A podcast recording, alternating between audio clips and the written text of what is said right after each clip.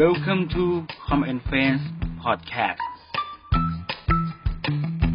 กลับมาพบกันอีกครั้งกับ Common Friend Podcast ในเรื่อง How to Survive วัยเริ่มทำงาน สวัสดีค่ะ ดิฉัน ธนชพรคอยบุญ วันนี้เราจะมาพูดเกี่ยวกับหัวข้อ วิธีเตรียมตัวเรื่องบุคลิกภาพค่ะ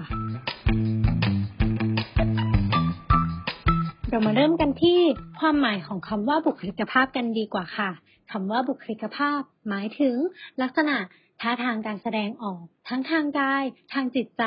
และความรู้สึกนึกคิดที่สะท้อนออกมาให้ผู้อื่นได้เห็น ไม่ว่าจะเป็นวิธีคิด อุปนิสัย ความคิดสร้างสรรค์ท่าทางการแสดงออก น้ำเสียง และคำพูดค่ะ ทางนี้นะคะ เราสามารถเปรียบเทียบได้ว่า การสร้างบุคลิกภาพ ก็เหมือนกับ การสร้างแบรนด์ให้กับตัวเราเองค่ะ นั่นก็คือหากเปรียบตนเองเป็นสินค้าชิ้นหนึ่งที่ออกวางสู่ตลาด การจะทำให้สินค้าชิ้นนั้นถูกเลือกซื้อตัวผู้ผลิตเอง ย่อมต้องมีการวางแผนที่ดี สินค้าต้องมีคุณภาพ และที่สำคัญค่ะ ต้องมีภาพลักษณ์ที่สวยงาม ก็เช่นเดียวกับผู้สมัครงาน และกำลังจะเข้ารับการสัมภาษณ์งาน หากต้องการเป็นผู้ที่ได้รับการคัดเลือกเข้าทำงานนั้น ต้องใส่ใจในทุกรายละเอียด และมีการเตรียมความพร้อมที่ดี ในการที่เราจะก้าวเข้าสู่วัยทำงานอย่างเต็มตัว บุคลิกภาพ จึงเป็นเรื่องที่เราควรให้ความสำคัญค่ะ เพราะจะเป็นตัวช่วยในการเสริมความน่าเชื่อถือ สร้างความประทับใจแรกพบให้กับคนที่พบเจอ ถึงแม้คุณจะมีความรู้ความสามารถเพียงใด แต่คุณเป็นคนที่มีบุคลิกภาพไม่ดี ก็จะบั่นทอนความสามารถ หรือลดความน่าเชื่อถือของคุณลงได้ค่ะ มาถึงการเตรียมตัว เพื่อเสริมภาพลักษณ์ให้เป็นผู้ที่มีบุคลิกภาพที่ดี เพื่อง่ายต่อการเข้าใจนะคะ เราจะแบ่งเป็น 8 เรื่องด้วยกันค่ะ เรามาเริ่มกันที่เรื่องแรก ก็จะเป็นเรื่องของทรงผมและการดูแลผิวหน้าค่ะ เพราะว่าบริเวณใบหน้าเป็นสิ่งแรกที่คู่สนทนาของคุณจะได้พบเห็น หากคุณมีผมผ้าที่ยุ่งเหยิง ก็อาจสร้างความรู้สึกไม่ดีให้กับคู่สนทนาของคุณได้ค่ะ และหากเป็นวันที่คุณไปสัมภาษณ์งานแล้ว เขาก็อาจจะตีความหรือตัดสินคุณได้ว่า คุณตื่นสาย หรือไม่มีการเตรียมพร้อมในเรื่องของเวลาค่ะ ดังนั้นนะคะ ทั้งคุณผู้ชายและก็คุณผู้หญิง ในเรื่องของทรงผม ควรตัดแต่งให้เหมาะสมเข้ากับรูปหน้าของตนเอง พร้อมทั้งดูแลในเรื่องของความสะอาด ให้ผมมีสุขภาพที่ดีเงางามค่ะ และจัดแต่งทรงผมให้มีความสุภาพเรียบร้อย ไม่ยุ่งเหยิง โดยต้องเลือกทรงผมให้เหมาะกับกาลเทศะโอกาส และบุคลิกภาพของตนเองค่ะ และในแต่ละวันก่อนออกจากบ้านหรือเมื่อถึงที่ทำงานแล้ว ก็ควรสำรวจทรงผมของตัวเองดูก่อนว่า เรียบร้อยดีหรือไม่ค่ะ ในส่วนของคุณผู้หญิงนะคะ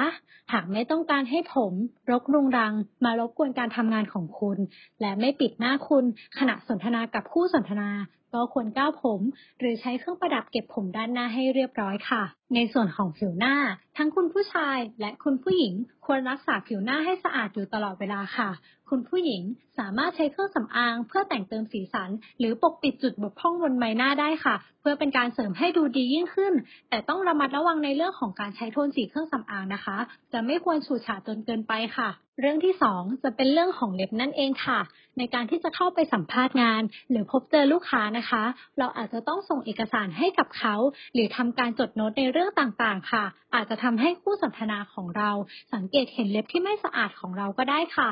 ดังนั้นคุณผู้ชายควรจะใส่ใจในเรื่องของความสะอาดของเล็บ โดยการตัดเล็บให้สั้นทุกนิ้วค่ะ ไม่เหลือไว้ดิ้วใดดิ้วหนึ่ง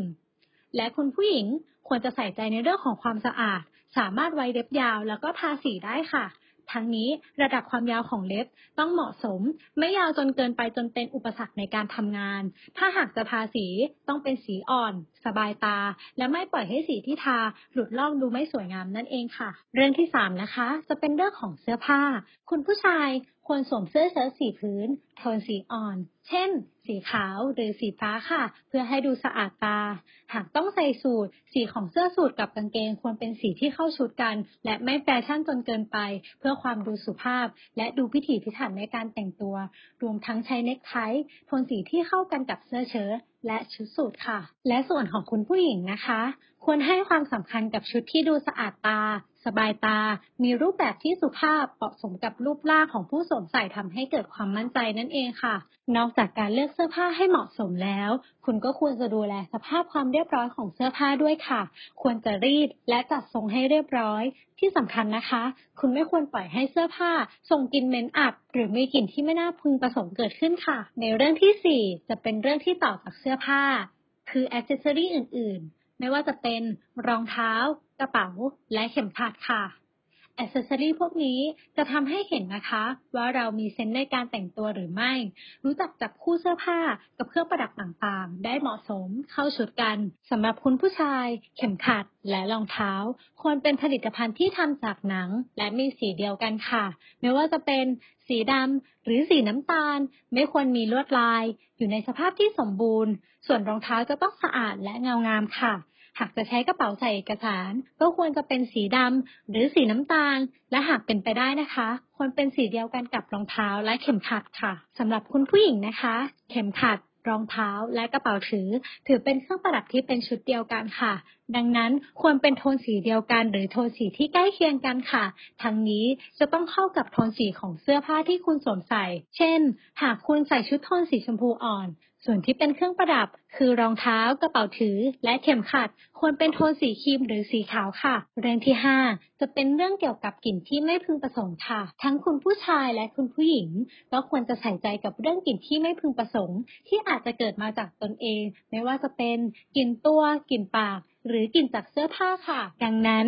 เพื่อป้องกันกลิ่นที่ไม่พึงประสงค์ คุณควรจะใช้ผลิตภัณฑ์ที่ช่วยระงับกลิ่นกาย ไม่ว่าจะเป็นโรออนสเปรย์หรือครีมระงับกลิ่นกายค่ะ เพื่อเพิ่มความมั่นใจมากยิ่งขึ้น ก็สามารถฉีดน้ำหอมอ่อนๆได้ค่ะ ซึ่งน้ำหอมจะต้องเป็นกลิ่นที่ไม่แรงจนเกินไป จนรบกวนคู่สนทนาของคุณ และต้องเลือกให้เหมาะสมกับบุคลิกภาพของคุณด้วยค่ะ และจะสำคัญมากสำหรับคุณผู้หญิงนะคะ หากต้องใส่เสื้อผ้าที่มีแขนกุด นอกจากจะต้องดูแลเรื่องกลิ่นที่ไม่พึงประสงค์แล้ว ก็ควรจะดูแลผิวใต้วงแขน ให้ดูเรียบเนียนปราศจากภาพและขนนั่นเองค่ะ เรื่องที่ 6 เรื่องของการเดิน นั่งและยืนค่ะการแสดงออกจากท่าเดิน นั่ง และยืนจะสามารถบ่งบอกถึงบุคลิกภาพที่มีความมั่นใจในตัวเอง และเชื่อมั่นในตัวเองได้ค่ะ ดังนั้นคุณผู้ชายและคุณผู้หญิง สิ่งเหล่านี้สามารถพัฒนาได้ค่ะ โดยหลักการง่าย ๆ ของการเดินที่ดูดี คือต้องยืดตัวตรง หน้าตรง เดินแขว่งแขนไปมาเล็กน้อย ก้าวขาอย่างมั่นใจและไม่เดินส่งเสียงดังจนเกินไปค่ะ ในส่วนของการนั่ง คือต้องนั่งหลังตรง วางมือไว้บนตักค่ะ ไม่แขะแกะเกาเล็บ หรือส่วนอื่น ๆ ของร่างกายที่สำคัญนะคะ ห้ามนั่งเท้าคางค่ะ และในส่วนของการยืนค่ะ ก็ควรจะยืนตัวตรง หลังตรง ไม่ห่อไหล่ ไม่ยืนพักขาโดยทิ้งน้ำหนักไว้ที่ขาข้างเดียวค่ะ ทางนี้นะคะ การมีท่าเดิน นั่ง และยืนที่ถูกลักษณะนอกจากจะส่งผลต่อภาพลักษณ์ของคุณเองแล้ว ยังส่งผลดีต่อสุขภาพของคุณเองไม่เป็นโรคต่างๆ ที่เกี่ยวข้องกับกระดูกค่ะ เช่น ปวดหลังหรือปวดข้อ เรื่องที่ 7 นะคะ การใช้สายตาและแววตาค่ะ หากคุณคุยอยู่กับใครสักคน แล้วเขามองออกไปที่อื่น ดูเหมือนจะสนใจคนอื่นมากกว่าคุณ หรือบางคนที่คุณคุยด้วย มีแววตาเศร้าหมอง หดหู่ สีหน้าอิดโรย ดูเหมือนจะหลับได้ตลอดเวลา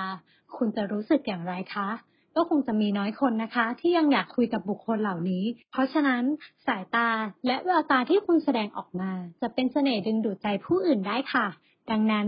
สิ่งแรกเลยนะคะ คือคุณจะต้องสบตากับคู่สนทนา ไม่หลบหรือหลีกเลี่ยงการประทะสายตาค่ะ การสบสายตานั้น ไม่ใช่การจ้องมองแบบจะเอาเลือดเอาเนื้อ ควรเป็นการแสดงออกด้วยความรู้สึกเอาใจใส่ ความปรารถนาที่อยากจะพูดคุยด้วย รวมถึงการมีแววตาที่พร้อมจะให้ความช่วยเหลือ หรือมีความเป็นกันเองนั่นเองค่ะ เราเดินทางมาถึงเรื่องสุดท้ายกันแล้วนะคะ เรื่องที่ 8 ค่ะ การใช้คำพูดและน้ำเสียงคงไม่มีใครชอบพูดคุยกับคนที่ใช้น้ำเสียง หรือพูดจาไม่ถูกกาละเทศะ ดังนั้นนะคะ การพูดที่ดีจะต้องพูดด้วยวาจาสุภาพ พูดชัดถ้อยชัดคำ และพูดให้ถูกกาละเทศะ โดยการใช้ระดับภาษาให้ถูกต้องค่ะ ต้องมีอารมณ์ขันเล็กน้อย เพื่อให้ผู้ฟังสามารถฟังได้อย่างลื่นไหล และมีการยิ้มอยู่เสมอ เพื่อให้ผู้ฟังอุ่นใจว่า คุณพูดกับเขาด้วยทัศนคติที่ดีค่ะ ดังนั้น บุคลิกภาพ เป็นสิ่งที่สามารถสร้างสรรค์ และเปลี่ยนแปลงไปในทางที่ดีได้ค่ะการพัฒนาบุคลิกภาพต้องมีความมุ่งมั่น ควรฝึกฝนตัวเอง และหมั่นปรับปรุงอย่างสม่ำเสมอค่ะ แม้ว่าในการทำงาน องค์ความรู้ ประสบการณ์ จะเป็นเรื่องที่สำคัญอย่างมาก แต่ใบเบิกทางสู่ความสำเร็จที่สำคัญมากกว่านั้นคือ บุคลิกภาพที่ดีนั่นเองค่ะ ขอขอบคุณข้อมูลจาก JobDB และ JobDKK ค่ะ กลับมาพบกันอีกครั้งกับ How to Survive วัยเริ่มทำงาน ในวันพุธที่ 29 มกราคม ในเรื่องของการวางตัวในที่ทำงาน ขอบคุณค่ะ